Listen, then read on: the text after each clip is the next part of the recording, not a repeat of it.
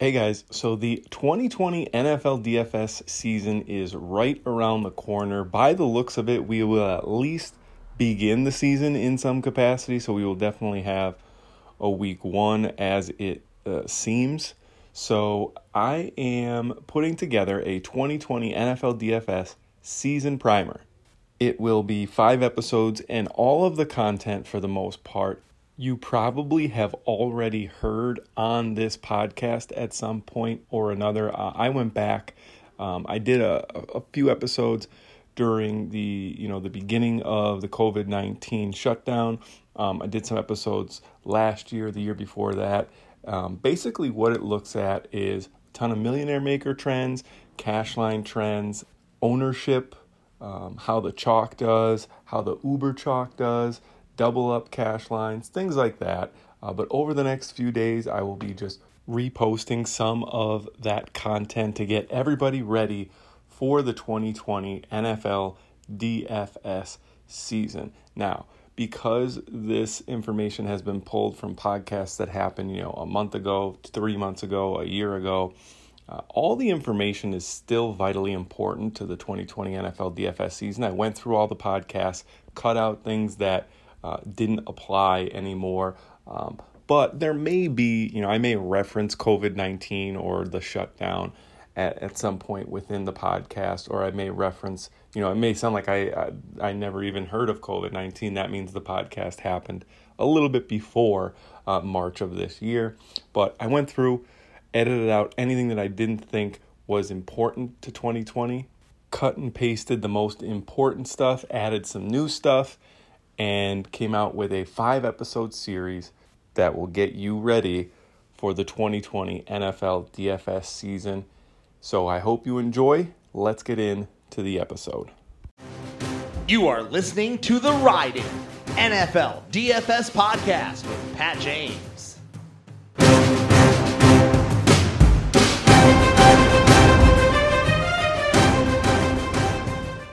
So let's get into it. The first thing that I want to talk about is ownership percentage in the millionaire maker. So that's kind of what this podcast is going to be centered around. Um, and, and, I feel like I, there's so much to talk about in um, millionaire maker winning teams this year, how they uh, went about constructing their lineups. Um, did they leave money on the table? What kind of player did they use in the flex? Um, the overall average ownership percentage of each position, um, and then comparing that with the last few years. The Millionaire Maker and GPPs in general will probably be um, a two or three episode uh, look at uh, 2019, 2018, and 2017. All right, so right off the bat, 2019 was an extremely chalky year.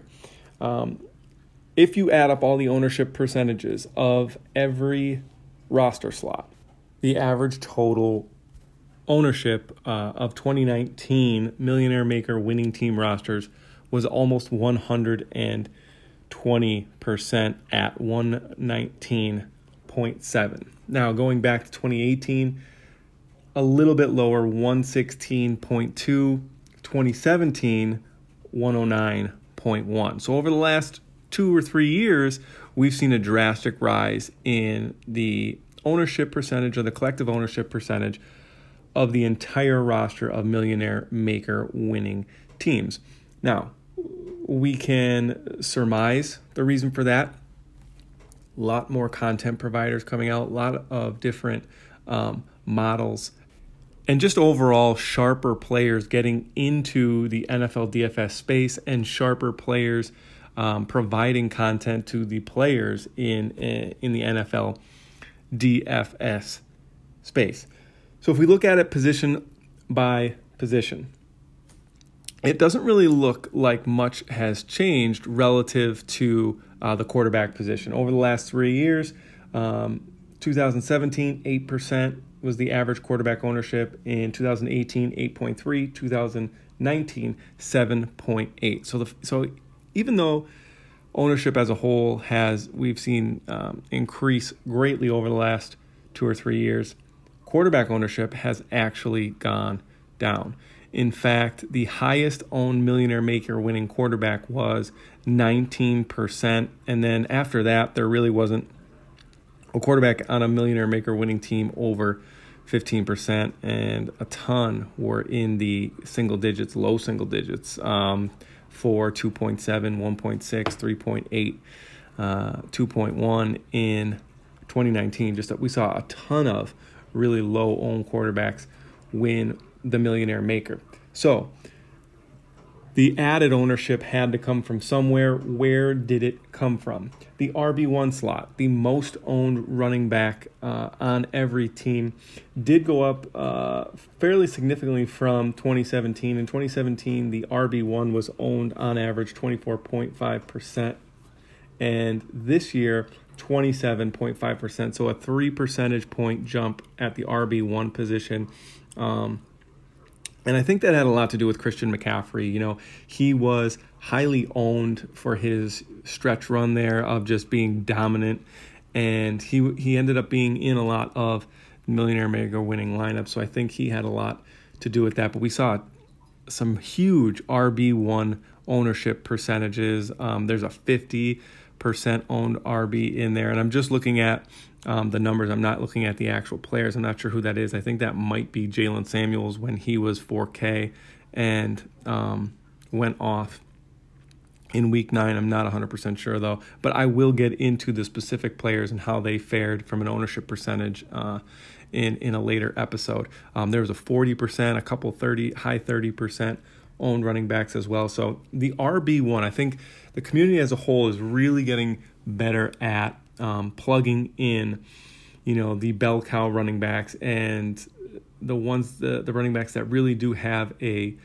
high percentage chance of you know eclipsing 30 fantasy points. They've been uh, just a little bit sharper at being able to pick those out which is why i think we've seen an increase in the rb1 percentage. However at the rb2 spot um, the ownership percentage is actually down four percentage points from last year. In 2018, the average R running back uh, two was owned 9.3% and down to 15.2 in 2019. Uh, in 2017, it was actually 13%. And the way I broke this out into RB1, RB2, it's not the uh, the most expensive or the running back that scored the most points. It's simply the RB1 for the purposes of these uh, ownership percentage is just the most highly owned running back. So the most highly owned running back is the RB1, and then the second highest owned is the RB2. If one was in the flex, they would be put in the flex from there. At wide receiver, things got a little bit different in 2019 as well. The community as a whole did a lot better at projecting wide receivers this year. And you'll see that when we get to the specific players and how often wide receivers and running backs uh, hit their salary based expectations based on their ownership percentage, etc. We'll do that um, a few episodes from now. But uh, as far as wide receiver ones, uh, this year the top wide receiver in terms of ownership was a flat 20% owned compared to 16.8 in 2018 and 19.5 in 2017. Um, and I mean, you know, Will Fuller and Christian Kirk just stick out in my mind. Both those guys were so heavily owned the weeks that they put up 50 burgers, and they had really done not much to that point in the season. I couldn't believe that Will Fuller was like 25%. I I believe it was week 5. I came in second in a GPP uh, I can't remember which one it was, but I did come in second in the GPP in week five, thanks to Will Fuller and Austin Ekeler. I remember it well. And I couldn't believe that Will Fuller was almost 25% owned in that GPP because to that point in the year, the first four games of the year, he really hadn't done much. And obviously he exploded. And then Christian Kirk, his three touchdown game against the Bucs, really hadn't been performing all that well. I mean, yeah, he had a pretty steady um, stat line uh, for much of the season before. But I mean, he was super high owned, and then all, all of a sudden, bang, three touchdowns against the Bucs. So it just shows you that the community as a whole is getting a little bit sharper on um, what spots wide receivers are going to flourish in and, you know, basically getting them in, in their lineups. From there, um, wide receiver, uh, again, chalkier in 2019. Wide receiver 2, 10.3%, which was about a percentage point higher than the wide receiver 2 in 17 in 2017 2018. And then wide receiver 3, 6.7% was the average ownership percentage for the wide receiver 3, which was about uh, a percentage point and a half higher than 2017 and 2018. Um, tight end, a little bit chalkier in 2019 as well, um, up from 2017, which was 11.6%. This year, 13.4% for tight ends. And even the flex position, 6.3% average ownership in 17, uh, up to 8% average ownership in 19. So just every position as a whole got a little bit chalkier in 2019. I mean, really minus quarterback and RB1. Everything else kind of shot up. Defense stayed the same 10 8, 10 9, 10 8 across the board. Um, pretty similar. Uh, as I mentioned, the total ownership percentage from 17 was 109.1, 116.2 in 18, and then 119.7 uh, in 2019. That puts the average ownership in each lineup across 2019 at about 13.3%.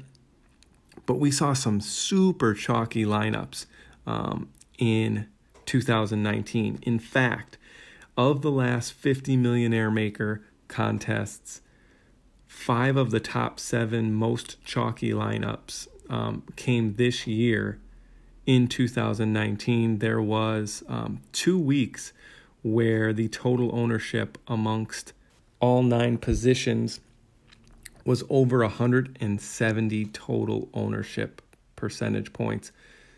Um, and like I said, you know, there's been seven times in the last 50 millionaire makers where the combined ownership was over 140, and five of those were this year. Um, just a ton of ownership. And, you know, if you break it down, there have been some massively owned singular positions throughout 2019. Uh, as I mentioned, uh, RB1, there was a ton of um, RB1s over 35% owned in the winning millionaire maker lineup. Um, tight end, uh, Chalk hit a bunch. Um, I believe Austin Hooper was like 37% owned when he was in the millionaire maker lineup. I know Tyler Higbee had a few uh, appearances in winning Millionaire Maker lineups over 25%. So, I mean, just chalk just smashing this year. And we'll have to keep an eye on it in 2020 to see if that was uh, a trend that is going to continue. Um, it looks as though from 2017 to 2019, pretty steady incline in chalk uh, throughout millionaire maker positions. So we'll see if that continues in 2020. I don't want to make you believe, though, that there weren't um, players who were low owned in any of these lineups. Obviously, there were uh, dart throws that panned out that are what separated some of these millionaire maker winning teams, but it seemed as though um, it was kind of like a barbell approach this year. There, there was a ton of high owned players in lineups, and then um, you know some really, really low owned players under five percent uh, in those lineups where you know they had a a monster chalky player go off. So that will be it for this podcast. Um, I do want to spread out the content uh, and keep these podcasts relatively short. So, just a quick rundown of some of the things that I have planned. Obviously, this podcast, we talked about percentages over the last three years in the Millionaire Maker, how they compared, total percentages of lineups. And, you know, I thought one of the most telling stats was that um, of the seven chalkiest millionaire, millionaire Maker winning teams, five of them have been or were, uh, were won in 2019. That's huge some things to come on subsequent episodes, lineup construction trends. How did um, these players, these millionaire maker winning players, construct their lineups. Did they run it back? Uh, how often did they run it back? Did they stack their running backs with def- defenses? How did they stack um, their quarterback? Things of that nature. Were any of them um, unstacked, you know, naked? How many lineups over the last three years had those types of stacks? Who are they putting in the flex spot? How much money are they leaving on the table? Um, I'm going to do a, uh, an episode about how often you have to kind of find a dart throw, how many lineups uh, have players under 10%, under 5%. Um, we're going to talk about cash lines in double ups. We're going to talk about how often the most touted players every week, and this is one of the favorite, my most favorite things that I do. How often the most touted players hit cash and GPP value over the last 17 weeks um, of this season. Basically, what I do for that one is, you know, go to Fanshare Sports where they curate all of the touts information and say, you know, Matthew Stafford is the most touted quarterback this week.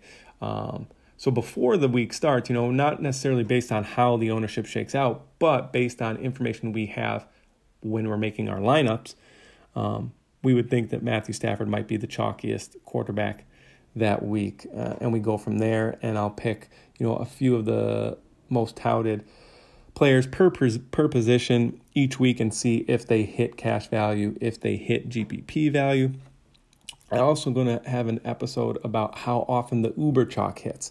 So when a player is 50% owned, is he more likely to hit value than when a player is 40% owned or 30% owned or 20% owned?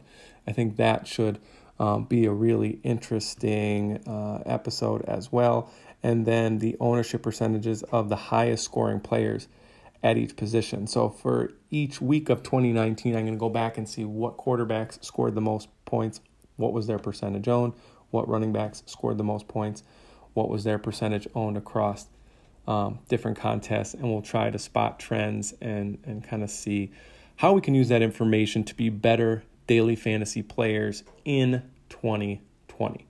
Okay, so I hope that you enjoyed this episode of the 2020 NFL DFS Primer Series.